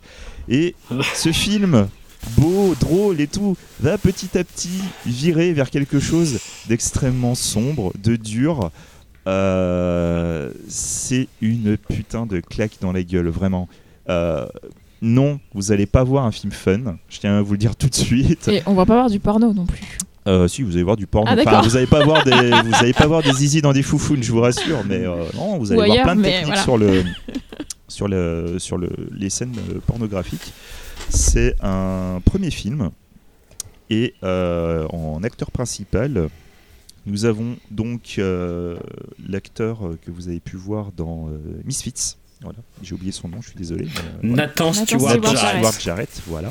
Qui était dans Euh, Utopia aussi. Qui est un, un super acteur, vraiment. C'est euh, à chaque fois que je le vois, je me dis, euh, il, a- il- il arrive toujours à choper des rôles qui sont un peu durs, parce que même dans Misfits, il avait ce côté un peu, euh, un petit peu fumier quand même par moment. Et là, il a un rôle parfaitement antipathique, mais il arrive à être attachant en même temps. C'est assez fou. Quoi.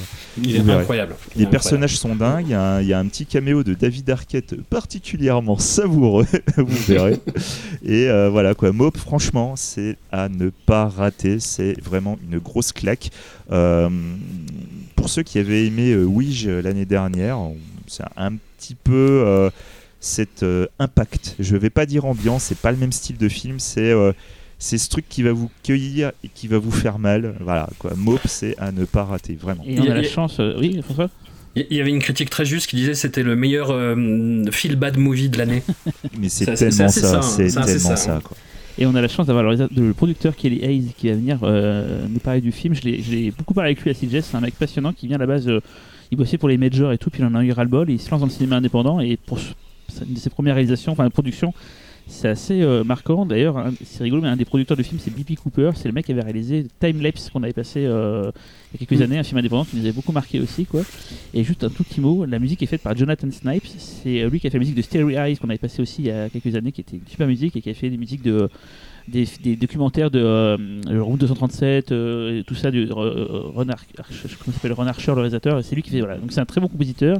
C'est plein de gens talentueux. C'est vraiment un film indé. Ça a été montré à, Sundance euh, cette année. Ça fait beaucoup parler de lui. C'est un film indé très précieux, très voilà. Et on est très content de, de proposer la première française Mm. du film. Voilà. euh, Euh, et juste un, Ouais. un- un petit détail en plus que, que j'avais lu qui était euh, assez marrant, c'est qu'en fait sur les, les projections qu'il y avait eu, il est passé à Sundance. euh, le public féminin euh, a généralement eu beaucoup de mal à apprécier le film euh, à chaud, Ah. on va dire. Mais euh, en fait, ce qui, ce qui est très marrant, c'est qu'en fait le, le réalisateur a, a- a pu en fait avoir les- des avis euh, un peu plus espacés dans le temps. Et en fait, ces mêmes personnes qui, qui, qui avaient un peu tendance à avoir pris le film vraiment dans la gueule et à avoir un peu conspué, finalement sont revenus vers le réalisateur pour lui dire que non, en fait, franchement, c'est le, le film était vraiment bien, quoi. Donc c'est, euh, il y a un côté, euh, il y a un côté qui fait mal, mais voilà. c'est voilà, c'est c'est un vrai bon film, vraiment, quoi. Qu'à cette Non, séance. puis, oui, puis vas-y. La pornographie, c'est un sujet qui est quand même euh, bah, assez important en fait dans notre société. Et rares sont les films qui l'attaquent vraiment euh, de, front et qui montrent justement l'impact que ça a pu avoir sur les générations qui y ont accès en permanence. Et hum, voilà, comme je le mets dans, dans le texte, il y a eu Destructed de Larry Clark à la limite, mais encore c'était un, do- un documentaire. Là, c'est euh, non, ça prend le sujet à bras le corps, ça, ça a la bonne distance. Moi, j'avais un peu peur du côté scabreux, complaisant justement euh, dans la représentation de l'u- l'univers pornographique. C'est assez juste. c'est pas flatteur, parce Mhm. que euh, voilà, ça, ça- ça regarde les choses en face, mais c'est euh, passionnant, puis même esthétiquement, le film est, est assez incroyable, quoi. Ah, il y a vraiment des super scènes. quoi. Et donc ce sera le vendredi 13 à 21h30. On va passer maintenant à notre panorama des séances cultes. Donc c'est une reprise de films un peu plus anciens euh, que nous rediffusons au pif. Euh, on commence en fait le, dès le jeudi à 9h euh, avec Rencontre du troisième type. qui donc Rencontre du troisième type de Steven Spielberg, bien sûr, un film de 1977. Donc euh, je pense que rien que pour le voir sur l'écran du Max Linder, ça vaut le coup de venir à 9h un Euh, jeudi. ren- rencontre du troisième type. euh, Enfin voilà quoi. Je pense que tout le monde l'a vu, ça on est d'accord. Mais combien l'ont vu, l'ont vu sur grand ça. écran? Et même pour ceux qui l'auraient vu sur grand écran, combien l'ont vu sur l'écran du Max Linder Franchement, voilà. On va on va se parler franchement, comme on connaît tous le film. Qui n'a pas envie de voir la fin de rencontre du troisième type sur un putain d'écran comme celui du Max Linder? On a tous envie de voir ça. Voilà. Point barre. C'est euh, voilà, c'est un des, des- très grands Spielberg. euh, Richard Dreyfus, il est mais euh, il est impérial. c'est voilà quoi, Truffaut pareil. Enfin voilà, on peut je ne peux pas dire beaucoup de choses sur ce film. C'est un chef-d'œuvre et, euh, Et c'est une des rares séances du PIF où on peut venir en famille. Donc, euh, oui, tout à fait. C'est d'ailleurs une, une séance Ouais, scolaire. Voilà. ouverte, ouverte au public. attention, Ouverte au. Ouais, public, hein, bien ouverte évidemment. Il y aura plein euh, d'enfants euh, voilà. à l'orchestre. donc si vous en avez, vous pouvez les amener du coup. Après, c'est le jeudi matin à 9h, donc c'est peut-être voilà, il faut prendre une journée. Enfin, entre Voilà, aller à l'école et voir. euh, vrai, franchement. on s'instruit euh, plus, on en va voir euh, un film au plus. euh, euh, L'autre film euh, culte du jeudi 12, euh, mais là c'est à 16h30, euh, Cyril, c'est plus ta cam ou Ah, c'est plutôt Xavier non, The euh, Bride Ah, with ouais. Waiter, Ah, je pensais que c'était plus euh, ah, The Bride with White. Moi, je pense que je prendrais en prise. un Ah. pur un, un wuxia euh, donc en 93 euh, évidemment on s'est déjà tapé euh, pas mal de wuxia on, on en avait un peu trop bouffé d'ailleurs et, euh, et en fait Ronnie Yu euh, qui avait euh, déjà réalisé un film d'action avant avec Brandon Lee je me souviens même plus comment il s'appelle exactement, qui était pas mal en plus, qui était à l'époque considéré comme des bons films d'héroïque héroïque bloodshed. Donc Par les- c'est Rapid Fire. ouais. Euh, non, non, non, non, c'est pas Rapid Fire. Non, je suis des conneries. C'est pas. Non, non, c'est pas. Non, carrière. non, quand c'est pas, hein. c'est pas Rapid Fire. Non, non, c'était un autre truc qu'il avait fait, mais qui était à Hong Kong. Et en fait, donc les euh, Heroic Bloodshed, c'était tous les tous les films avec des, des gunfights, un petit peu à la, John Woo, à la- quoi, à la en John gros. Woo, voilà. Et euh, donc du coup, Ronnie Yu a, a travaillé ensuite donc sur ce wuxia, The Bride with Waiter, euh, qui est adapté d'une histoire euh, classique de, la culture chinoise, avec euh, Leslie Chung, enfin feu Leslie Chung, et surtout Brigitte Linchinxia, qui est euh, l'impératrice absolue, l'actrice number one du wuxia. Voilà, c'est euh, euh, l'actrice qui a fait, euh, c'est une des grosses actrices qui a fait évoluer les mentalités euh, autour de, de, de, bah, de la femme dans la société, de la femme au cinéma, la représentation de la femme au cinéma, la femme forte par excellence dans les films d'action, enfin dans les films euh, anciens, des films d'épée, c'est Brigitte Linchinxia. Voilà, c'est euh, si vous, enfin tous ceux qui ont vu, enfin qui sont fans de Wuxia sont fans de Brigitte Lin. Voilà, point barre. Donc là, en fait, c'est euh, donc une, une projection qu'on doit à Splendor Film pour la version restaurée de The Bride with Waiter avant la sortie en Blu-ray, je ne sais pas quand. Ah, il y a une sortie en salle euh, Le une 25, semaine après, le Le 25, 25 décembre, ouais. Voilà. Et en Blu-ray, je crois que c'est en février annoncé Spectrum Film. C'est Spectrum Film qui sort, qui sort en Blu-ray. C'est un- une coédition. Donc Spectrum Film qui fait la vidéo. Spectrum qui fait du très très bon travail d'ailleurs euh, pour les sorties vidéo de films asiatiques. Et du coup, Splendor qui eux sortent beaucoup beaucoup de films de rétro. C'est grâce à eux qu'on a vu passer il y a quelques années Jack Burton ou The Thing par exemple. C'était grâce à Splendor Film qui sort beaucoup de films. Là, ils sortent Evil Dead 2 en novembre. euh, voilà quoi, c'est Voilà. Donc c'est en donc, 4K, euh, hein, c'est ça c'est en 4K. ouais. C'est la première en- mondiale de la restauration 4K. C'est la première fois que les gens au monde pourront voir cette restauration. C'est au pif. Voilà, et moi je, je crève d'envie de voir ça parce que The Bride with Waiter c'est un film que j'adore et euh, c'est une magnifique histoire d'amour avec euh, tout- toute l'esthétique du wuxia années 90 mais transcendée par cette poésie et par cette rencontre d'acteurs. C'est voilà quoi, enfin merde, ceux qui savent, dites-leur quoi. Leslie Chung, Brigitte Lichincia, qu'est-ce qu'il vous faut de plus quoi C'est assez sensuel plus en plus. Hein. Je- Totalement. Je, je Totalement. pour l'occasion et. Justement, le, le, le, le- le- les méchants, je mets les entre guillemets, les le, enfin vous comprendrez en voyant le film, les méchants du film. Spoilé un truc. C'est euh, non non vous verrez il y, a- il y a quelque chose d'extrêmement sensuel avec ce ce c'est méchant Ok. Voilà. Chacun son kiff. Et du coup, euh, le, le jour suivant, c'est-à-dire le vendredi 13, qu'est-ce qu'on a bien pu programmer comme séance culte? On s'est pas foulé. on va passer à un Freddy. Et c'est la classe merde je suis désolé hein. En fait, j'en avais parlé, j'aurais rêvé passer vendredi 13, le jeudi 12, ou. euh, ou un peu- mais je pense que personne n'aurait compris, tout le monde ouais. aurait fait genre, mais ils sont cons et tout. Voilà. Donc on a essayé au début, alors je vous donne vraiment le behind the scene, on a essayé de, de- de proposer un- une sorte de sondage, on voulait vous demander de choisir pour votre vendredi 13 préféré, mais au bout d'un moment. Euh, le temps manquait, on n'avait pas encore les accords pour Paramount, machin et tout. On savait que le premier c'était sécurisé chez Warner, en plus c'était une copie de 35 mm. Puis d'un moment on s'est dit, bah franchement, c'est le- quitte en passer un, autant passer le premier. euh, c'est pas forcément plus iconique, mais c'est quand même celui qui a fondé euh, cette saga. qui, voilà, c'était logique. En plus, en pellicule, c'est quand même cool de voir des films en pellicule. Ça n'a d'ailleurs pas le seul pendant toute cette, cette semaine. Et juste parce que je sais que François me croit pas, mais François a fait des, petites, des petits textes et des petites accroches pour le site web, pour la news. Et il a fait une phrase que plus je la lis, plus je la trouve drôle. euh, Pour parler de ça, il a écrit. Venez donc découvrir comment toutes ces histoires pas possibles ont commencé.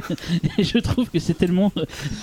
c'est parce que les vendredis 13, c'est quand même n'importe quoi niveau scénario. c'est pour ça qu'on aime les vendredis 13 Et voir comment tout ça a commencé. Voilà. Je sais que François, tu ne me crois pas quand je te dis que je trouve cette phrase très très drôle, mais je trouve vraiment cette phrase hilarante. Parce que je pense qu'on ne je- peut pas résumer autrement que ça vendredi 13. Donc c'est cool Je, ne veux que ton bonheur. Je ne veux que Voilà. ton bonheur. C'est Victor 1980. Suarez. et, et, et je tiens à préciser un détail 35 mm Ouais, 35 mm en VOST.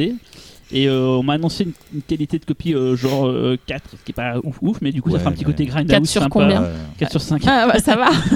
Ouais, mais c'est- en 35 c'est en Ouais, mais 35 on c'est s'en fout qualités 35 4 c'est pas forcément ouf ouf mais, mais bon si, on peut la, si la Warner nous permet de la passer c'est qu'elle est euh, encore exploitable Franchement, rien que pour le kiff de dire Voilà. que tu regardes vendredi 13, un vendredi 13. euh, En- voilà. en 13 voilà Avec des gens de bon goût. Voilà. Très bon goût et en pellicule comme à l'époque euh, voilà quoi Si, si vous avez vu la dernière saison de American Horror Story, bah vous serez en plein Ah dedans. oui. Euh, L'autre film qu'on passe en 35 mm en séance culte, c'est Battle Royale. Ah là là. qui va en Ah parler entre là. Xavier et François du coup Comme Ah, tu veux je- François François, vas-y, François. vas-y vas-y Je veux bien, je veux bien. Le Battle Royale, euh, donc sorti au- en 2000. c'est ça Euh, j'ai vu Battle Royale, je me suis dit putain, ce siècle, va, c'est- ce millénaire va être complètement taré, ça va être complètement fou.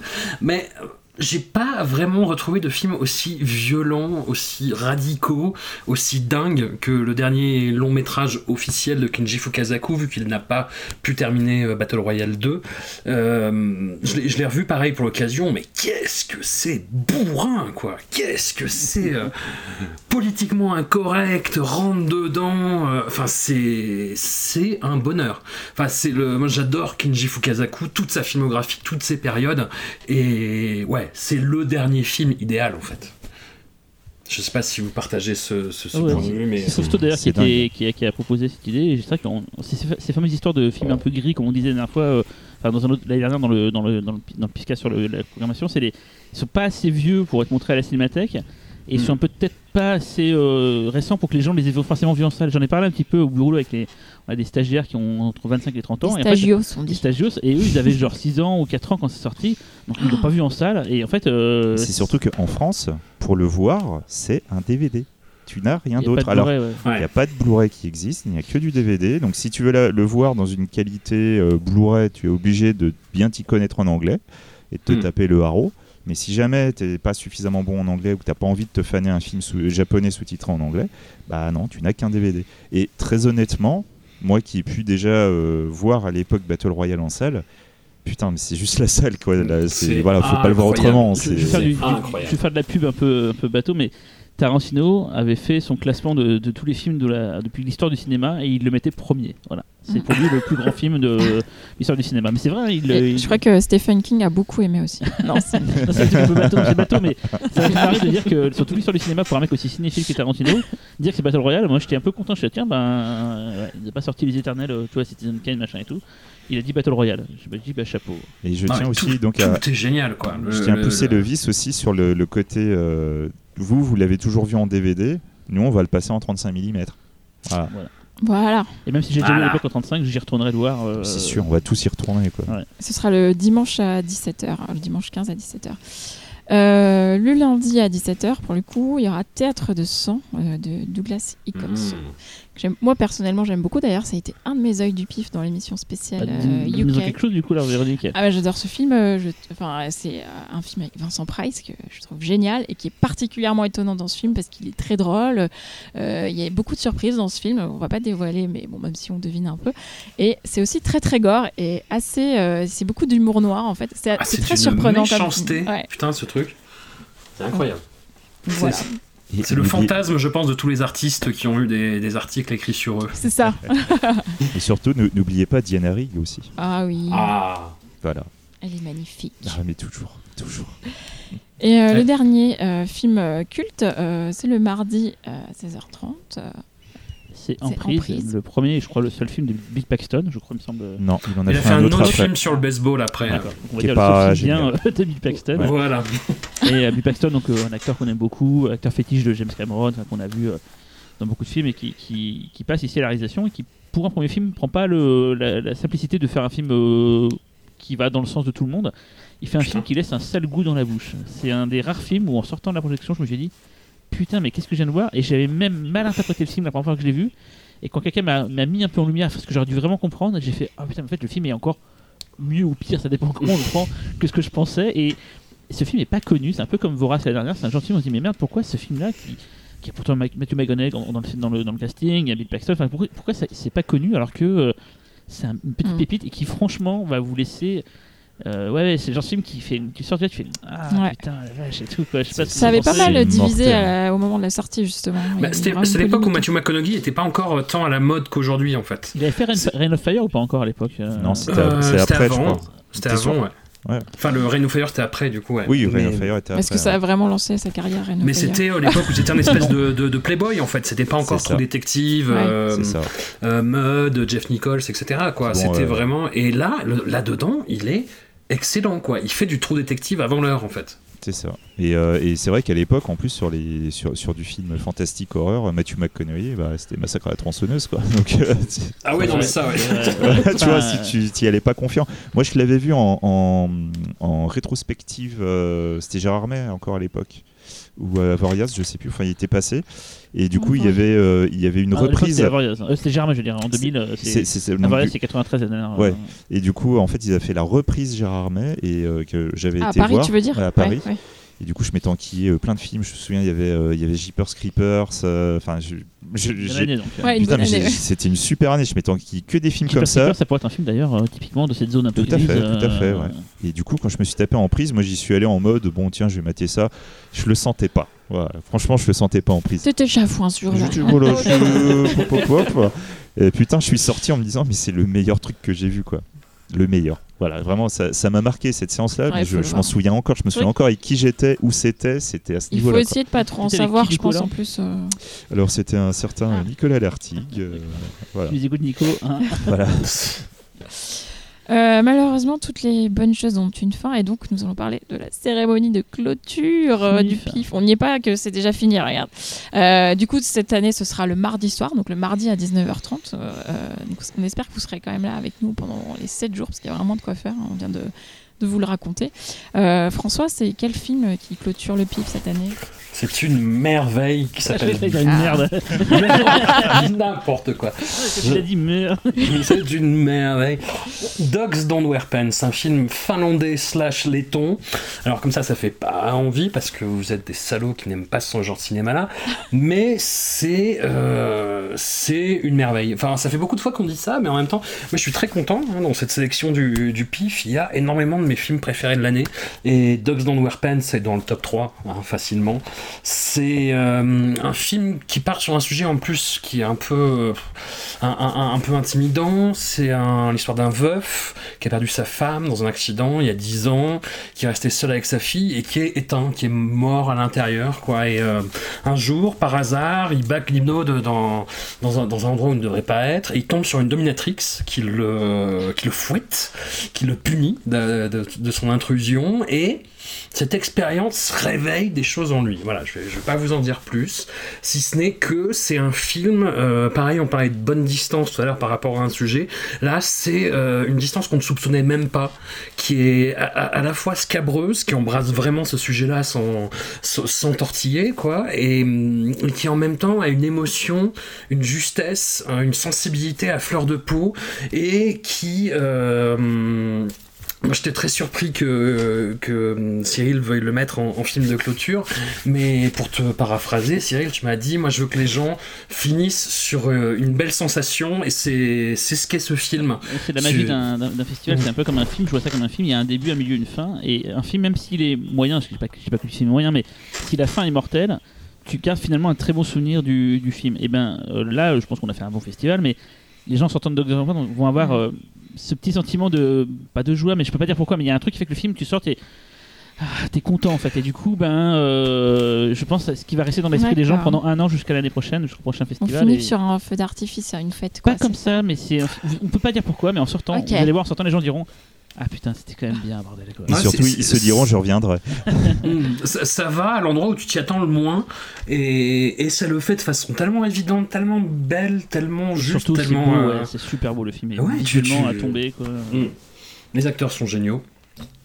Et euh, pour être tout à fait euh, complète, euh, je vais aussi euh, vous parler de la séance euh, climax, en fait, qui est le vendredi 13 à 9h. J'allais voir si y penser, mais. Euh, et en fait, c'est une euh, séance qui est ouverte au public et qui est gratuite. Donc, on vous invite vraiment à venir. C'est hyper intéressant. En gros, c'est euh, Climax. euh, ils, ils font une sélection de cinq euh, scénarios de genre.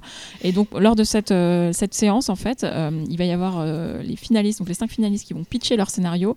Et euh, ils ont été départagés en fait par un jury. Euh, et cette année, le jury, c'est l'équipe de Girls with Ball. Donc, euh, Olivia Afonso, le réalisateur, Louise Blacher, la comédienne, enfin une des comédiennes. Qui d'ailleurs euh, dernière à vrai. Jean-Luc Cano qui est scénariste, Amélie Grossier, euh, chef maquilleuse, et Nicolas Erlin qui est maquilleur d'effets spéciaux et animatronicien. Euh, et en fait, justement, à l'issue euh, du prix, ça se dit, ça se dit, François, qui nous tente ricaner. Mais non, non.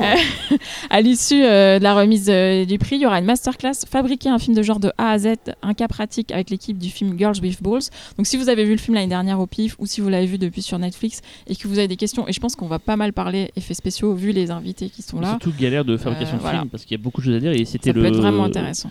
Effectivement, quand on nous a proposé euh, qui pourrait être le jury, quelle équipe de film pourrait être le jury. euh, parce que c'est Jean-Yves et Mathilde Arnaud qui, qui sont les initiateurs de, de- Ouais. de Climax. hein, on l'a- on l'a pas dit, mais c'est à la base euh, un projet qui, qui est leur et qu'on Oui. héberge au pif. C'est ça. On est très contents et tout, mais c'est vraiment un projet à la base de leur côté. Ils sont même scénaristes et donc c'est eux qui portent ça depuis euh, 4-5 ans maintenant là. Et du coup, euh, ils m'ont dit mais qu'est-ce que tu pensais comme une équipe pour euh, et j'ai dit bah Girl with Ball, là, dans Mm. le genre. Ils ont eu pas mal de galères, ils sont arrivés à faire le film. Finalement, il est sur Netflix, il, est- il a été hyper vu et tout. Du coup, euh, c'est eux, c'est le, le- les, les- les personnes parfaites pour cette situation-là. Quoi. Tout à fait.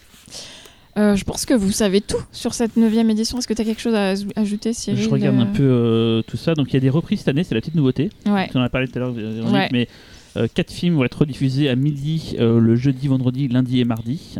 C'est souvent des films de la, bah, c'est La veille. passés la veille, mais euh, des fois qui, qui étaient en compétition. C'est le cas de Mortuary Collection, par exemple, et ICU. Et One to Just Die, mais ce n'est pas le cas du film d'ouverture qui n'est pas en compétition.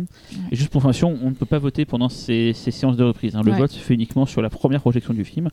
Comme toujours, le PIF est pensé comme un festival qui se veut euh, plus ramassé que ce que les autres font. C'est pas qu'on n'aime pas ce que les autres font, mais l'idée c'était de dire en une semaine, tu puisses tout voir. C'est que dans d'autres festivals, il faut, il faut choisir entre deux films.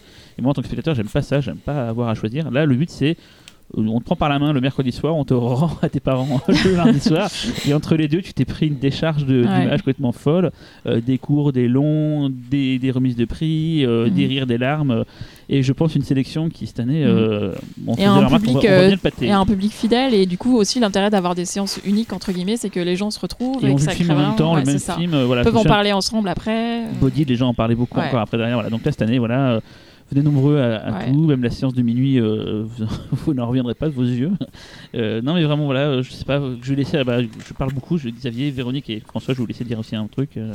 Bah, moi, je suis, je suis effectivement très content de, de- de la sélection. Euh, voilà, ça a été beaucoup de taf euh, et vraiment vous dire que euh, ouais, on, on vous a vraiment récupéré la, la- la- la crème de la crème. C'est vrai, hein. franchement, euh, c'est vraiment la, la crème de la crème. Et, et moi, je suis pour que les gens manifestent leur, euh, leurs euh, leurs, euh, opinions sur les films euh, quand- entre les séances, quand ils nous croisent, qu'ils nous disent ce qu'ils ont aimé, ce qu'ils n'ont pas aimé. Surtout s'ils ont aimé. On fait ça, euh, comme je le répète encore une fois, bénévolement. Et en fait, le but, c'est. C'est- quoi l'intérêt de, de se prendre la tête à- pendant 6 mois à organiser Mm. ça? C'est aussi parce qu'on est des gens qui adorons parler. Pourquoi on fait le pifcast C'est parce qu'on adore parler de cinéma, on adore partager. Et que quelqu'un nous ait dit après avoir vu un film au pifcast ou au pif, putain, ça j'ai aimé ou pas aimé des fois, hein, c'est pas, on n'a pas l'ego absolu, mais ça nous fait plaisir de voir que ce, ce transfert, ce, ce partage, ben, vous, ça, ça, ça a apporté ses fruits. C'est aussi simple que ça. On fait ce, ce festival parce qu'on aime parler de ce qu'on fait, de ces voilà, on, est, on vit pour le cinéma, je pense que nous tous on est des, des passionnés de cinoche, on bouffe de la péloche, euh, enfin je Péloche. exagérer là, mais euh, voilà, la péloche, mais un peu moins maintenant péloche, mais voilà, pour dire que euh, c'est notre seul, notre seul carburant, c'est que vous avez pris du plaisir. Et quand on voit vos messages, je dis ah putain, j'attends le pif là, toute l'année et tout, euh, ben, ça nous fait plaisir. On se dit bah on fait pas ça Ah, pour ouais, rien. ouais. Parce que je, pas- peux, je peux vous dire que des fois on souffre hein, en voyant Ouais. certains films. mais on n'est pas une entreprise, hein, vraiment. euh, certains, c'est leur métier d'organiser des festivals. C'est pas un truc que je dénigre. hein, c'est euh, c'est un métier qui prend du. C'est même compliqué et tout. Quoi. Nous, c'est vraiment. Et pourtant, c'est pas rien. On fait. C'est comme du boulot, mais, mais ça nous fait vraiment plaisir. Voilà. Je sais pas, François, toi qui as rejoint l'équipe un, un peu sur le sur la pas sur la femme, ça fait deux, deux ans que tu bosses avec nous. Qu'est-ce que tu en penses, toi? Ah bah c'est euh, c'est c'est c'est que du plaisir, que du bonheur. Le on- on- comme je vous le disais tout à l'heure, il y, a- il y a cinq de mes films préférés euh, de, de l'année dans la sélection. Je ne dirais pas lesquels. Ton vendredi 13 dont vendredi 13 non de cette année de cette année et mais quoi qu'il en soit tous les films euh, qui, qui, qui ont été programmés là j'ai tous envie de les voir sur grand écran avec du public en fait.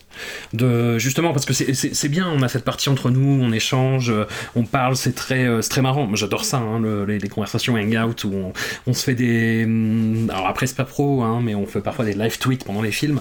Et Oui, bah, j'aime beaucoup mais le kiff absolu c'est c'est de voir un film que tu as adoré que tu as défendu sur lequel tu as débattu euh, de l'opportunité de la pertinence de le programmer ou non et de le, re- de le redécouvrir en fait moi ça m'avait fait ça l'an dernier euh, avec euh, Ouija, avec euh, Oui Euh, de, le- de le voir en public c'était un truc incroyable quoi et de voir les réactions des gens euh, même même les gens qui étaient euh, sceptiques tu vois euh, la des gens de l'équipe de MAD je ne le citerai pas mais voilà comme toujours, on n'a pas des goûts absolus. Voilà. hein, vous pouvez très bien Ouais, pas aimer.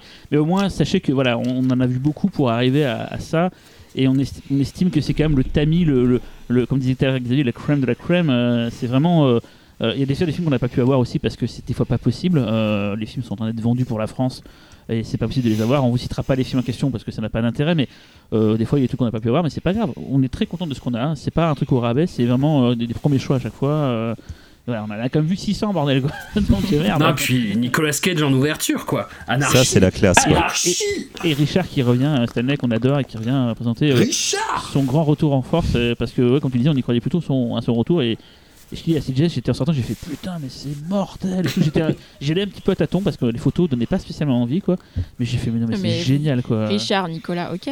Mais Lovecraft surtout. Ouais, frère, Euh, non, mais ce que j'ai dit aux Non, non, non, Nicolas d'abord. En sortant de la projection, je vais vous dire exactement ce que j'ai dit à Xavier et François. J'étais donc euh, sorti de CJ, j'ai fait les gars, c'est mortel, c'est aussi bien que From Beyond et c'est même limite sans l'atteindre presque du niveau de The Thing quoi je leur ai dit c'est pas non plus The Thing faut pas déconner mais Ouais. ça, c'est- From Beyond Ouais. c'est aussi bien que The- From Beyond mais ça atteint presque le niveau de The Bah, Thing moi, tu m'as déjà eu à From. Beyond. ah hein. ouais mais From Beyond on l'adore déjà quoi mais Bon, avec euh, Dagon, tu m'avais déjà. Non, puis, je- puis Nicolas Cage, il est dément dans ce film. Toi, t'es un Mandy sceptique.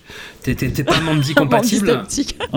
Quoi tu es Mandy sceptique. ah oui je Tu déteste Mandy moi. après j'adore la détestes musique Mandy. mais je trouve que c'était trop ça faisait trop fabriqué ça faisait trop ouais, on l'a déjà dit mais je trouve que Mandy fait trop self-conscious dans son culte hein, dans regardez je fais Mais c'est faux. je te mets c'est Nicolas Cage en slip qui fait eh, qui gueule et tout Mais c'est génial, mais c'est la vie. et je, vois trop les mecs qui écrivent alors que là c'est euh, Stanley c'est un true believer il y croit à fond Et il y euh, a quand même des moments où Nicolas pète les plombs. hein. oui, Enfin, c'est justement. pas ça que j'ai euh, retenu. Moi, j'aime bien Nicolas Cage, hein, mais je suis pas dans le délire de ouais, Nicolas. c'est- euh, Parce que moi, j'ai vu des mecs dans la salle quand je regardais le film. Dès avait Cage, ils disaient, oh, il était tout content, il, il jubilait. Je suis ah, c'est bon, calme-toi, c'est juste. mais je sais pas, il y a une limite, les gens vont voir du film parce qu'il y a Nicolas Cage. Voilà, il est Ah, très bien, mais oui, c'est pas pour ça oui, que je te confirme, euh, je te confirme.